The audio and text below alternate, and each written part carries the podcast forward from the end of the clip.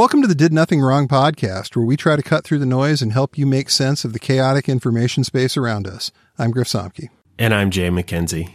Project Veritas is the subject of a coup attempt. Will the DeSantis insurgents succeed? Lula goes to Washington in a show of global support for democracy. And Seymour Hersh released a piece of respected journalism on the Nord Stream pipeline explosions. Is he speaking truth to power, or is it as accurate as the last 20 years of his work? If you like what you're hearing, please give us a rating and a review on the app that you're listening on. Be sure to subscribe at didnothingwrongpod.com to get our content straight into your inbox. All of our work is free, but we're extremely grateful for paid subscriptions and donations that ensure that we can keep doing this important work. Thank you. We've got a great show coming up. Thanks for joining us.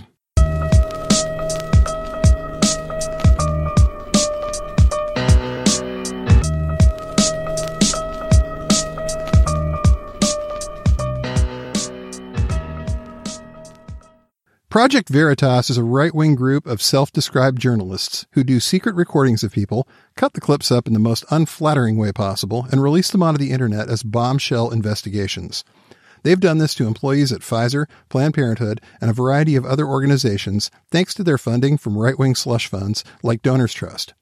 They've also received help from pro Trump organizations and Blackwater founder Erik Prince. Founder James O'Keefe and another one of his employees were forced to pay fines totaling $150,000 for their dishonest attacks on Association of Community Organizations for Reform Now, or ACORN, in 2013, but they still managed to get ACORN shut down in the United States. Now it seems like the long knives are out for James O'Keefe himself. An internal memo written and signed by 16 employees of Project Veritas accuses O'Keefe of fostering a toxic work environment. However, a lot of people on the right refuse to take this at face value. They think that there's a coup on against James O'Keefe, and some of them are blaming Ron DeSantis for all of this. Let's talk about how we got here. Yeah, I guess we have to. Mm-hmm. uh huh. It, it is kind of fun to just sort of watch it happen, but it'd be kind of nice to, you know, maybe explain it and, you know. Yeah. So I guess part of the narrative coming out is that Ron DeSantis had this truth. Was it? Was it? Was the background? Yes, yes. It was truth. Was his background? Yeah, he had this panel on defamation and railing against the fake news media and saying Russiagate. Well, I'm paraphrasing, but he, he claimed Russiagate is a hoax and it was all on anonymous sources and the the media is just defaming people and there's Ron with truth in the background, and God, these people love to talk about Orwell, but it it I couldn't help but like, you want to talk about Orwellian, and that just you know it's the truth yes. because we are telling you it's the truth, and you know yes, the truth is on our side, not theirs. Huge letters behind me, truth. Mm-hmm. Yep they well they say it so it must be mm-hmm, true. Absolutely. The the alternative to the people we don't like is obviously better and more truthful than the the people that are that are mean to us and say say very hurtful things. Anyway that's a that's another story. So desantis has this panel on defamation and one of the people he has speak on it is an attorney named libby locke Okay. Now, Libby Locke has represented a lot of people in right wing media. She has represented Project Veritas. So she's done that in the past, but more recently, she's actually been representing Dominion Voting Systems, which have an ongoing case against Mike Lindell. And Mike Lindell is very hardcore MAGA. He is all about Donald Trump. He's all about stolen election lies. He's all about quote unquote proving how they stole the election from Trump. He's never DeSantis. He's Trump all the way. He's mm-hmm. in it mm-hmm. to win it. Absolutely. 10% off at MyPillow. Use promo code Lindell. and so the fact that DeSantis is Trump's opponent DeSantis is endorsing Libby Locke. Libby Locke is representing Dominion against Mike Lindell.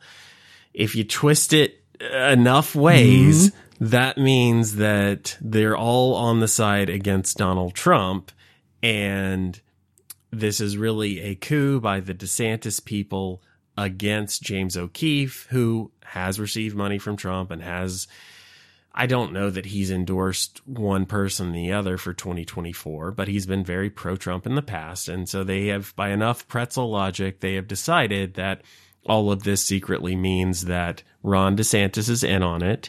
And you've got the additional well, one, the, there's been a supposed coup, right? Right. There's been because there's this letter that it's an internal memo that is essentially accusing James O'Keefe of quote unquote outright cruel uh, workplace conditions.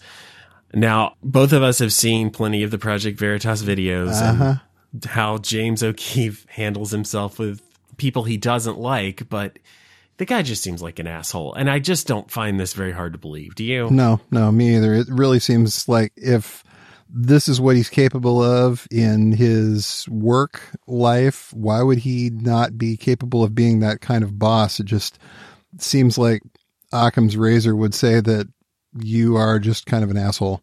And, yeah. And like all the time. Just this is who you are on screen Mhm. and this is who you are with people in your in your day-to-day life. Now, this supposed coup, the MAGA folks, and there are a lot of people defending James O'Keefe. A lot of these people came up with him. They're ex Breitbart, but you've got Laura Loomer, Cernovich, Jack Posobiec, Cat Turd, Tim Pool. A lot more big names on the right are standing with O'Keefe. They're saying James O'Keefe is Project Veritas. You you can't have the place. You you won't get the money. You can't do the job without him. Which honestly, at least for that part, fair enough. Because when I think Project Veritas, I think James O'Keefe. Mm-hmm. right, It's just- right. It's his baby. He's the guy Yeah, that started is. it. He's the guy that is, you know, for better for worse, the face of the project. But these people who are friends with him and have worked adjacent to him are saying, "Oh, this couldn't be true. This couldn't be possible. No, this this is just a a DeSantis coup." And you've got a guy on the board, longtime board member, worked with Project Veritas in Matthew Tyrmand, Ah, is our buddy, yeah, our buddy our buddy. He's got an interesting past, but he was very much MAGA. He Mm-hmm. was pushing the Hunter Biden laptop stuff with OAN in 2020. He kept saying, oh, bombshell, bombshell, bombshell, and all this is going to come out. And he delivered some details that may or may not be true. And it didn't matter. They, they didn't win. We, we weren't going to rehash all of that, but he was very much in the MAGA camp. He was Steve Bannon's point man on the stolen election lies in the recent Brazilian election. He was on there sometimes every day, sometimes Yep. multiple times a day. And we know that Bolsonaro is a is a strong Trump ally. He was before and he still is. And Tyrmand has been in both of these guys' camps, but mm-hmm. he has since defected to Ron DeSantis, and he has come out and said that Trump was great, but it's time for something new. So you've got all these little tidbits, but essentially, I think I think the thing they keep pointing at well, there's two two guys that are supposedly part of the coup that they're that they're really focused on, and it's Tyrmand because he has specifically stated he's for DeSantis, and he is part of the the internal memo group that is essentially said James O'Keefe is we can't work with him, we can't carry out our jobs in this environment, Right. and so that's that's part of it. The other part is one of one of the signatories has pronouns in his bio, and that means he's probably a fake or a he's he's a fake right winger. He's he's actually a leftist, and he's in here to infiltrate the group and destroy it because of the pronouns in his bio. And you, I would love it if there was more detail to give you on that, but that's honestly all it is. he, they are really, really angry that Project Veritas would even associate with a human person who puts pronouns in his bio. Heaven forbid. Heaven forbid. Well, that explains all the Trader Tyrmand hashtags I'm seeing on Twitter then. They really seem to think this guy just absolutely has it out for O'Keefe, and O'Keefe definitely has his defenders online. There seems like almost the rest of the MAGA world has lined up behind James O'Keefe to defend him. And, you know, you're probably right in that I it's really hard to imagine what Project Veritas would look like without him at the helm. And he's been doing this so long. It's, it's like back in, what was it? Uh, 2013, there was the Acorn story and he turned this community organizing group, which was pretty harmless in retrospect into this villain of the Obama story. Like he, this is Obama's army of liberals that were going to come out and, you know, take over and put conservatives in the gulags again. He ended up getting sued by Acorn. He ended up having to settle with them for about a hundred thousand dollars. And of course, part of the accusation was saying that they were willing participants in an underage sex trafficking operation. That's part of what they ended up. Uh, O'Keefe had to pay damages for portraying Acorn as this, and Acorn is, I don't know. It, it, why why did they go after Acorn? I'm still not entirely sure because it's I mean, if you look at what Acorn does and what they're about, it's it's public schools mm-hmm. and well, because one up. of the things they always hit Obama on was the idea that he was a community organizer. And mm. they really didn't like that he had done that kind of organizing. And this was in the era where these guys were all reading Rules for Radicals by Saul Alinsky, and they were acting like somehow they had found the code that cracks the what the Democrats are really up to. So it was all tied to this narrative at the time of like they're using Saul Alinsky tactics. I for, can't even tell you how many times I heard that, but and. Yeah. Acorn was just part and parcel of that. Like it was a community organizing group that must be taking us down on the road towards communism.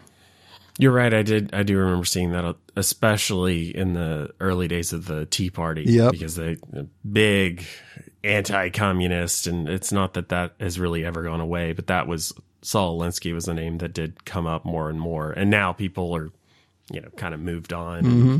They don't really have to look back in the past as much anymore as they find that the new outrage, the new issue to be up in arms about. But it's interesting how how much it's changed with the speed of Twitter and all that, but it's, it's essentially the same mm-hmm. kind of arguments. And let's also not forget that in 2017, James O'Keefe, the head of you know, Veritas, was convicted. He pleaded guilty to misdemeanor charges of entering federal property under false pretenses. This is from the Daily Beast. O'Keefe was arrested in January for trying to take video of two of his colleagues in Senator Mary Landrieu's office.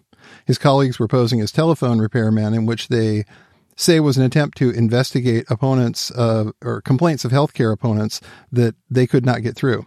He was sentenced to three years probation, 100 hours of community service, and a $1,500 fine. Calling them an undercover video operation is, is the nice way of saying it's a rat fuck operation. Mm-hmm. Mm-hmm. Because, of course, you've got all this work against Planned Parenthood and they accuse Acorn of being involved in the Watergate burglars were simply there to fix the plumbing. Right, but you you also look at their history and they tried to essentially have a fake story go out with the Washington Post mm-hmm. in order to defend Roy Moore, the man who who was banned from shopping malls from the in the 80s, which was not the easiest uh-huh. thing to have happen to you, but they banned him for being a creeper. In the yeah. 80s. How bad did in that have 80s. to be? In Alabama. In Alabama. That must have been real bad. Yeah. Real bad. And, and, so they tried to make up a, a false accusation to make it seem like all the credible accusations against Roy Moore were also false and then make the media too afraid to report on it it's a whole convoluted story, but the the gist of it is you're okay with Roy Moore and mm-hmm. you go to great lengths to try to get Roy Moore elected to the Senate, even though the local malls won't have him. Right. that was a interesting time, really. The Roy yes. Moore campaign. Ugh. Yeah, but I do notice, or I did notice that Matthew Tyrmand has not tweeted and gosh, it's been six days now because he has this one thread by I don't even know who this person is. They're calling they're calling this guy a reporter. His Twitter name is Old Row Swig. Well, he's, he's okay. a founder. But he's on Twitter and he made a viral thread talking about the coup and he claimed that Matthew Tyrmand is the ringleader and they all know that Tyrmand is pro DeSantis and you've got Laura Loomer out here expanding on it and she's calling uh, she's recently wrote Matthew Tyrmand, you and James O'Keefe and I have so many memories together. Please don't turn on our friend. James is a good man. Please end this madness and stop trying to push James out. I am asking you as a friend, Matt. Please be loyal to James. And it's it's not surprising that a lot of people bought into this and believe it because one, they've most of the defenders have never actually worked with James O'Keefe, so they don't know how bad it's gotten. And for this to have happened, for them to really put to take the time and effort to write this down and get people to corroborate it and sign it, it must be bad. Yeah. It, it must be it must be bad. Because you got to know how influential this guy is in that world. And if he is signing, I mean, if you're signing an open letter against a guy like that, you're kind of signing the I don't want to work in this kind of media anymore. And I'll read, if you don't mind, I'll just read. Yeah, absolutely. Absolutely. Here's some of the complaints. James, and this is this is employees at Project Veritas who put this together. James has become a power drunk tyrant, and he is exactly who he pontificates on, who we should be exposing. Hmm. Yeah. Let's hmm. see. We've got another complaint here saying everyone is operating in fear because James is erratic. Hmm. One doesn't know whether one will meet his needs and expectations since the target is constantly moving and priorities are shifting. Hmm. Yeah, that sounds difficult. Yeah, that does not sound great. Well, this is from the Daily Beast, and we've got a series of bizarre incidents that they're documenting here. In another apparent reference to O'Keefe, a staffer complains about employees at Project Veritas gets getting spat upon. Rule number one, you can't spit in an employee's face over a tweet. The message reads, true story. Yeah. Yeah. Yeah. He also called another one of his employees a pussy. Hmm. There have been some FBI raids because the laptop of one of Hunter Biden's daughters was stolen or or allegedly stolen and they were trying to recover that at one point. Somehow Project Veritas ended up with it.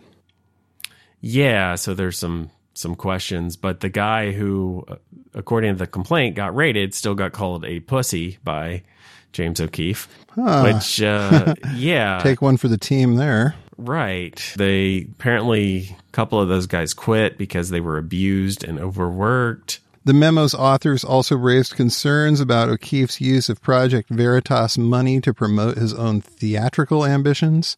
Project Veritas is best known, obviously, for its undercover stings against Democratic groups and other Republican targets, but O'Keefe, who performed in high school musicals, has added a series of musical productions to the group's repertoire, including an elaborate Project Veritas experience that involves O'Keefe dancing while wearing a bulletproof vest. These people get really weird when left to their own devices, don't they? Oh, it does explain a lot, though. that man, this guy's a performer. How many, how many times do we end up going back to the failed actor thing? Mm-hmm.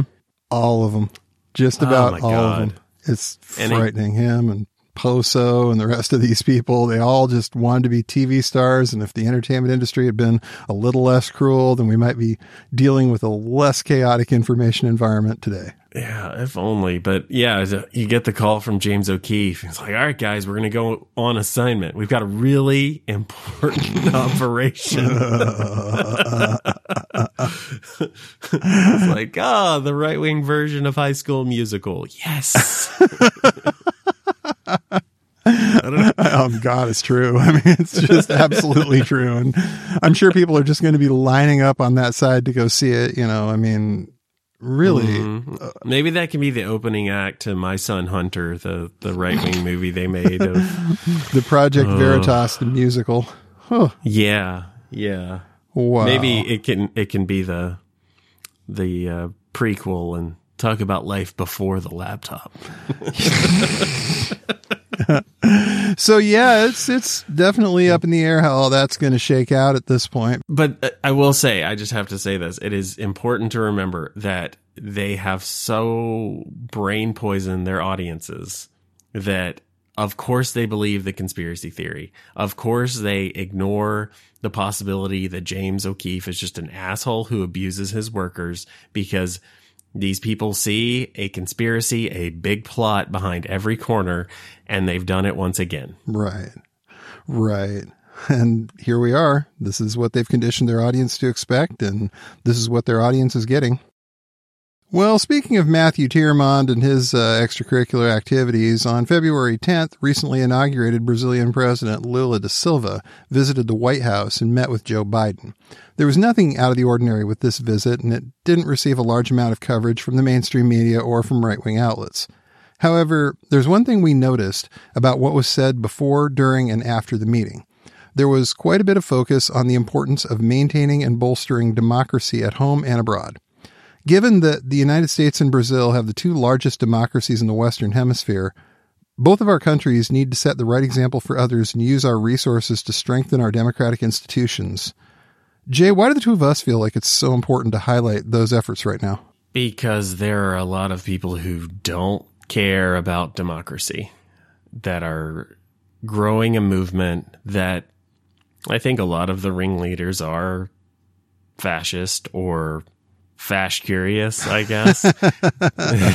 but they the fash light. Not, yes, they are. They're not committed to upholding democracy because they think it is a a failed experiment. I mean, these are the people that pushed stolen election lies in 2020, and a lot of them were doing it in Brazil in 2022. And we don't have to guess about the next election we know that it could start before the general election because if Trump has the election, the primary quote unquote stolen from him by Ron DeSantis mm-hmm. and his supporters, then they're going to be saying it was stolen and it was fraud and it was done under false pretenses. And they don't care that that will or will not be true. They don't care if Trump does or does not win in 2024, whether it's because they really want to seize complete power or they're just such grifters that they don't care. Looking at you, Pool. Mm-hmm. But it doesn't matter. It's it's that like we can have an argument about what motivates people specifically, but they are working towards the same end, and that end is anti-democratic. And I think we both feel like it's important to say unequivocally that this is a threat. We are concerned about it, and part of the reason we do what we do is because we think democracy is good. Imperfect. Mm-hmm. We can certainly make it better. We certainly would love to make it better, but democracy is the way forward and it's the world we want to live in. It is better than the rest of the choices that are on the board. And until something better comes along, this is where we will be. And I think it's also important to highlight how close they actually seem to have gotten in Brazil to pulling off a coup because the more that comes out down there, the worse it gets. It seems that they had hired a, believe it or not, a criminal hacker in Brazil to go after the phone of de Moraes, the Supreme Court justice who has been the bugbear of uh, Bolsonaro for the election, for the free speech issues, for all of it. And what they were planning to do was try and get his phone, clone it, make up something, or find something that would have been worth arresting him for, arrest him, and then refuse to concede the election, say it was all stolen because of this. And when you put that together with the fact that most of the Bolsonaro team down there seems to be either at least under suspicion or having already been arrested, and now Bolsonaro has applied for a six month visa. Yeah, we're looking at something pretty bad here.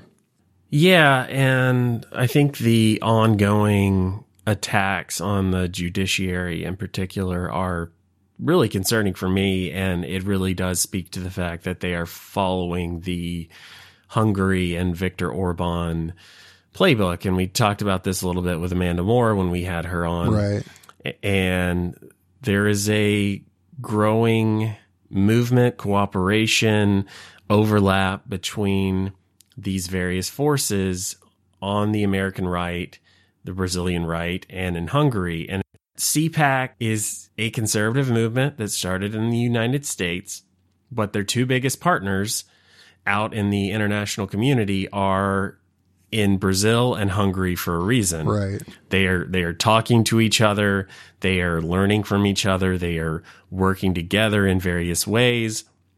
And a big reason that Viktor Orban was essentially able to seize complete control in Hungary, which he may he may argue that he hasn't, but he does what he wants at this point. He but the first thing that they did is attack the judiciary and it's very easy to find a judge that you do not like who makes rulings that are that are not beneficial that hurt your movement that enforce the laws that you don't like and it's very easy to target and threaten that justice into either changing his tune or retiring and it sets a precedent and it lets everyone else know that you either get on board Mm-hmm. or some bad things could happen to you. You're going to go through some things. Yeah. And it goes along with those attacks on the media, which Hungary's independent media is essentially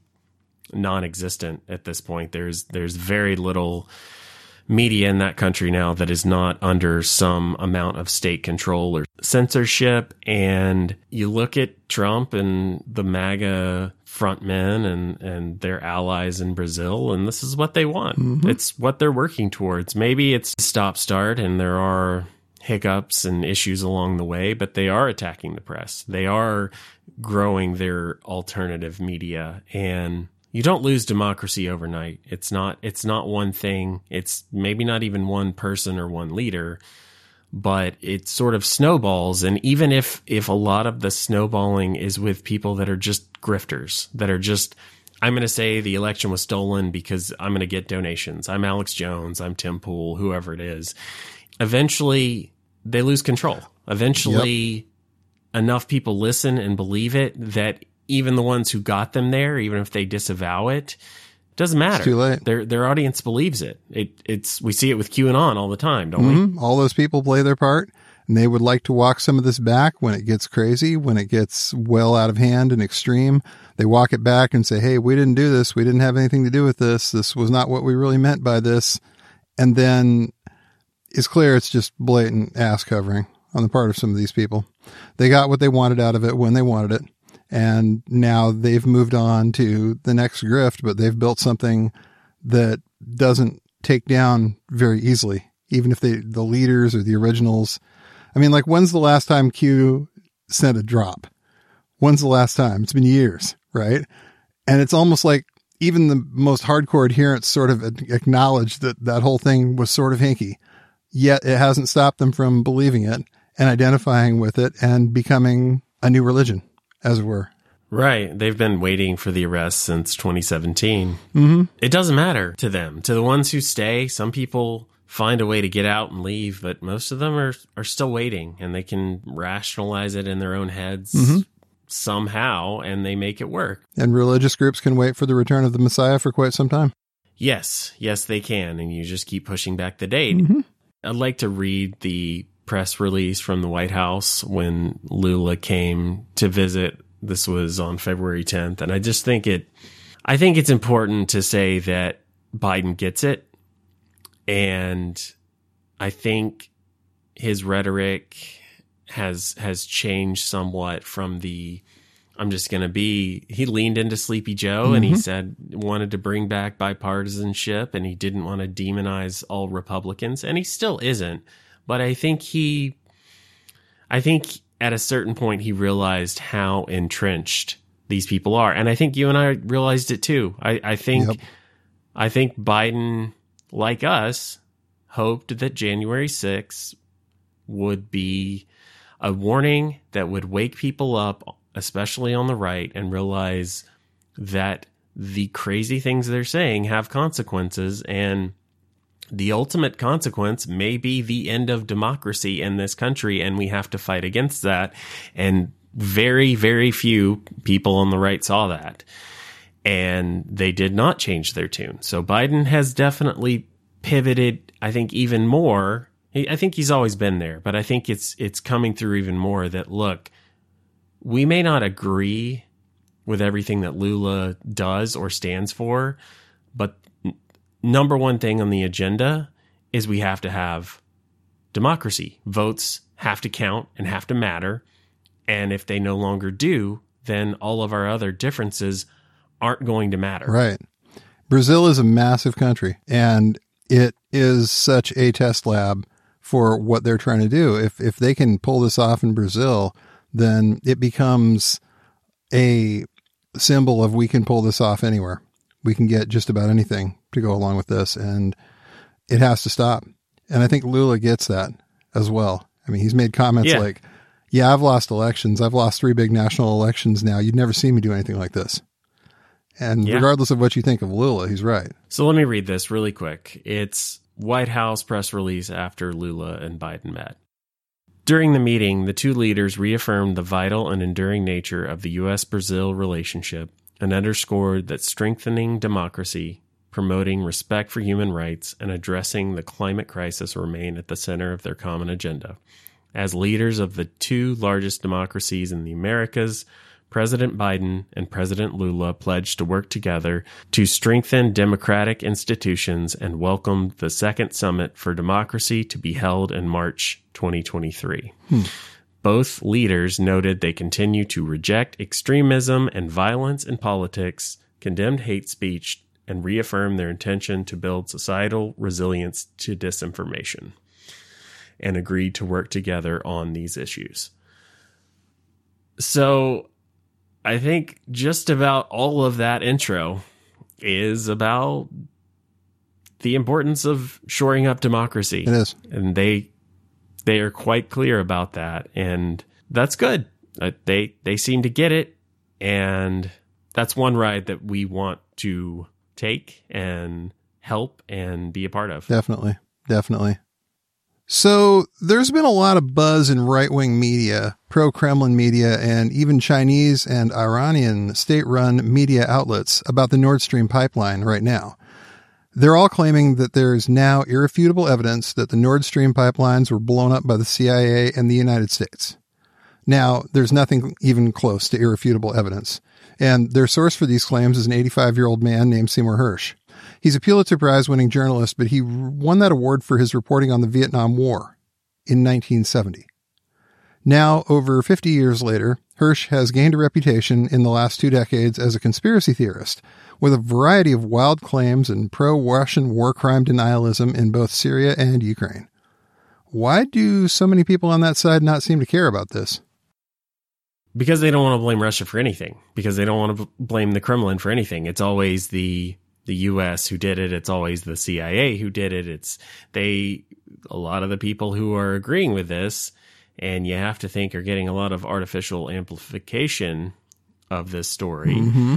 are yeah, they're anyone opposed to the U.S., including fifth columnists within the United States who consistently push this anti quote unquote regime propaganda. And when they say regime, they mean the US government. They just don't want to sound like those kind of people. But if you if you look at who's involved here, it is anti-vaxxer Robert Malone, it's it's frequent RT guest Kim Dotcom, it's Russian citizen and American defector Edward Snowden. Hey, Yeah, but you've also got U.S. senators like Mike Lee saying, "If true, you know that, that caveat, Of course, if it's true. bad, if true," and J.D. Vance saying, "I hope it's not true," but it's full. You've got Chinese government officials, you've got Jack Posobiec, and and well, you've you've got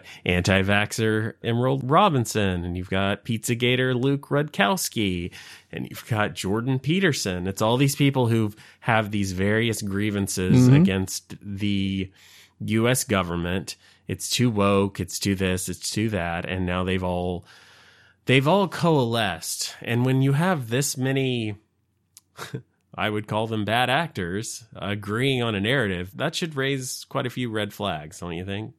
It absolutely should. And when you've got the other side of the bad actor narrative, such as, you know, the people from the Gray Zone, Max Blumenthal, Aaron Mate, you've got, you know, Ben Norton, you've got Mark Ames, you've got Matt Taibbi, Team Exile over there, you've got the quote unquote left. Glenn Greenwald did a long speech uh, defending this.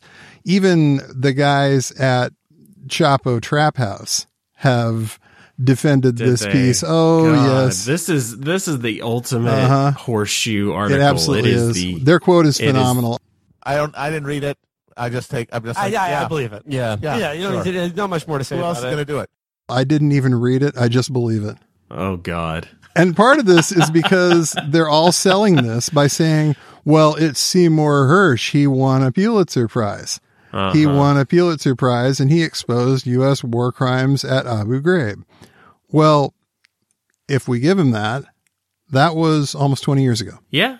And to his credit, at 85 years old, he can still write what looks like journalism. He's got lots of details and specifics. Mm-hmm. I have seen a good takedown of what he wrote by Oliver Alexander on it's oalexanderdk.substack.com but he's he's got good open source information and analysis breaking this down bit by bit why it's not true why it's not real.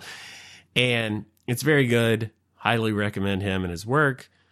But to the people who believe this story it won't matter. Like abs- absolutely fact check this prove that he's lying.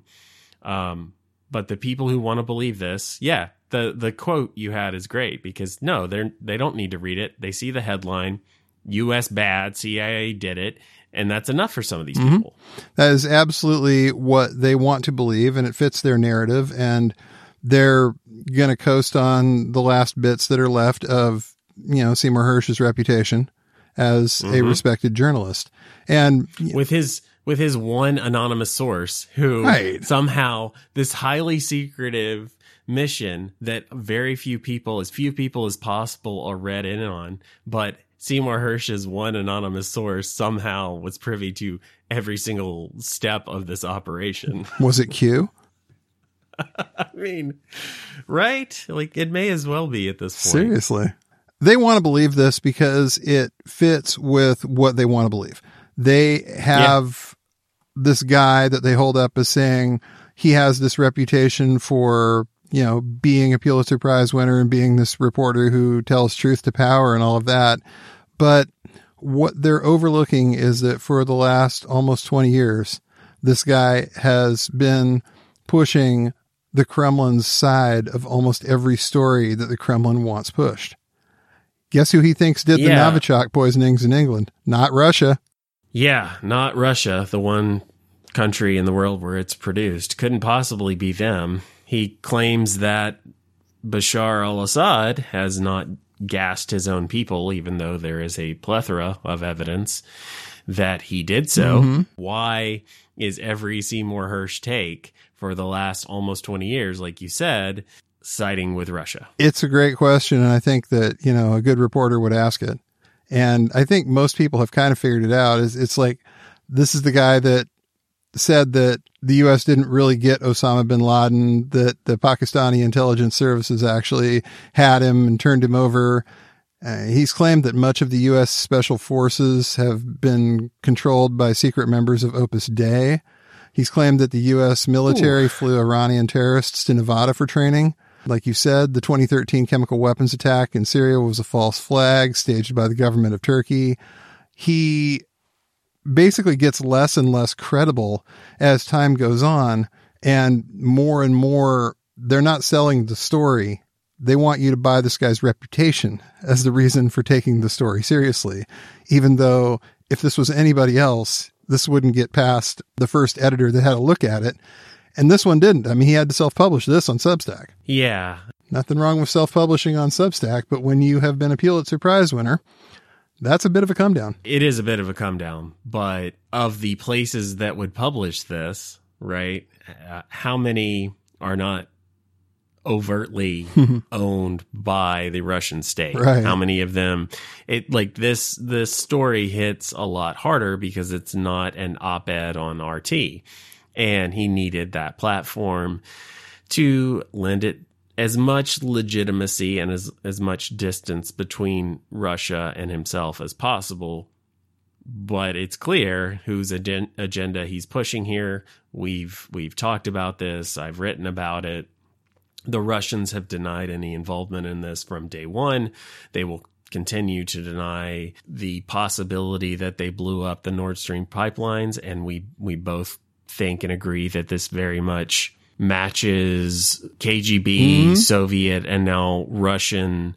Warfare uh, doctrine. Yeah, and and planning They have manuals that explain how they're going to do all this in the event it gets necessary. So, I mean, they, they spent 30, 40 years of the Cold War planning out how they would destroy NATO infrastructure. And at a point when it became fairly clear that the Germans were going to stop importing all this Russian gas and that Nord Stream was probably never going to be operational due to sanctions, due to Putin's war of choice in Ukraine. Well, they spent all this money to build this thing, and if they can't benefit from the sale of natural gas, then, well, they can benefit from this propaganda, from this narrative that, oh, the CIA did it. And from very early on, you've had plenty of people on the right, like Charlie Kirk and Dan Bongino and Steve Bannon, who believe them from day one, and they still believe them. And they love this story. they absolutely Love do. it. And they recognize that they benefit from this narrative as well. I've got an article up here from um, EU versus Disinfo, and it talks about how Russian minister, defense minister Sergei Shoigu decorated selected Russian journalists with ministerial medals. These were awarded to the participant of the Syrian military operation or for military excellence. The day has come when we all have to admit a word, a camera, a photo, the internet, and information in general have become yet another type of weapons, another component of the armed forces, Minister Shoigu said last year. Last week, he reminded once again that official pro Kremlin media outlets are seen as another part of Russian armed forces. So they understand the role that narrative and having this kind of propaganda plays in the success or failure of something like this to the point where you can get military awards if you're a Russian journalist and you say the right things on state media. And those state media claims, boy, they sure have a way of making their way into the right wing media ecosystem over here.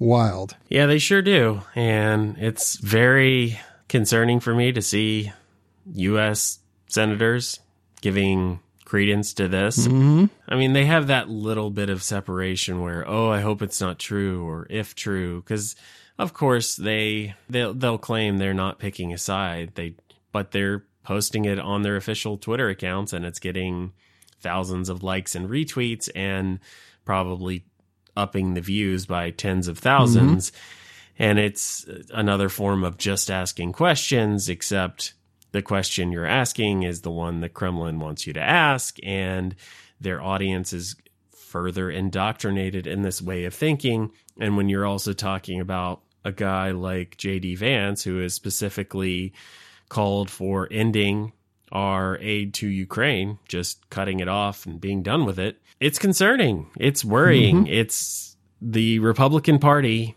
It was very much the neocon, the establishment order was was very much pro defense spending and they were very much on the side of sending out military aid to our allies, bolstering our own armed forces, Yeah, just like Kevin McCarthy was in 2015. yeah, exactly. Exactly. This is who they were for a very long time, but increasingly, little by little, it's not who they are. And as people like Mitch McConnell either retire or die, they are being replaced by guys like JD Vance. And there's a clear trajectory here. And the the way of the first Cold War was you had a sizable opposition to the actions the United States took on the left. It was primarily from the left. You, you you're going to have your Lyndon LaRouche, and there were some far right people, some far right individuals and groups who were solidly on the on the side of of our enemies, but it was honestly primarily from the left. Right, right. But it is this this version of the Cold War. This this is going to be our new reality because it's coming from the right. Mm-hmm. And as you talked about, the quote unquote left will be represented by guys like Glenn Greenwald, who call themselves a leftist but have an exclusive deal with the right wing alternative to YouTube known as Rumble. Right. Which And they will why- tell us about they- what a leftist they are on the Tucker Carlson show. Uh-huh. Exactly. Exactly. And really, that's just thank you for becoming the new Alan Colmes, Glenn. Yeah, they're they're a prop. Mm-hmm. They have a history as a leftist that plenty of people know about Glenn Greenwald's work with Snowden, and plenty of people people know about Matt Taibbi's work, kind of railing against Wall Street and the fat cats and the billionaires. It's it's well documented. It's how they made a name for themselves, and s- plenty of people either remember or can quickly be sent to the page for Seymour Hersh and a picture of him winning the Pulitzer Prize. But that, like you said, was 50 years ago. And I think the important thing to remember is that who people were is not necessarily who they are today. And even a guy like Kevin McCarthy, it's only been eight years, but look at the pivot he has made. Look at the people he is placating. Look at the ones he is making deals with and putting in power. Mm-hmm. And he's made such a shift that just the other day I saw Matt Gaetz saying that he would give McCarthy an A rating right now based on the decisions that he's made because he has quite thoroughly bent the knee mm-hmm. to the extremist wing of the caucus because that is the only way he's going to stay in power. So that's who he is now. Yep, that's who they are. And that and that matters a lot more than who they were. And and we just have to keep that in mind because a lot of this is not going to be static. I think alliances and narratives and what people want is going to shift and it may shift quickly and we're going to keep watching and letting you know when that happens. Indeed, we are. Thanks for listening to the Did Nothing Wrong podcast. If you want to hear more, you can go to didnothingwrongpod.com. You can also follow us on Twitter at James, the word four, and the letter M, all one word, and Grizza BJJ, G R Z A BJJ, as well as DNW Pod. Thanks again for tuning in, and remember, everyone mentioned did nothing wrong.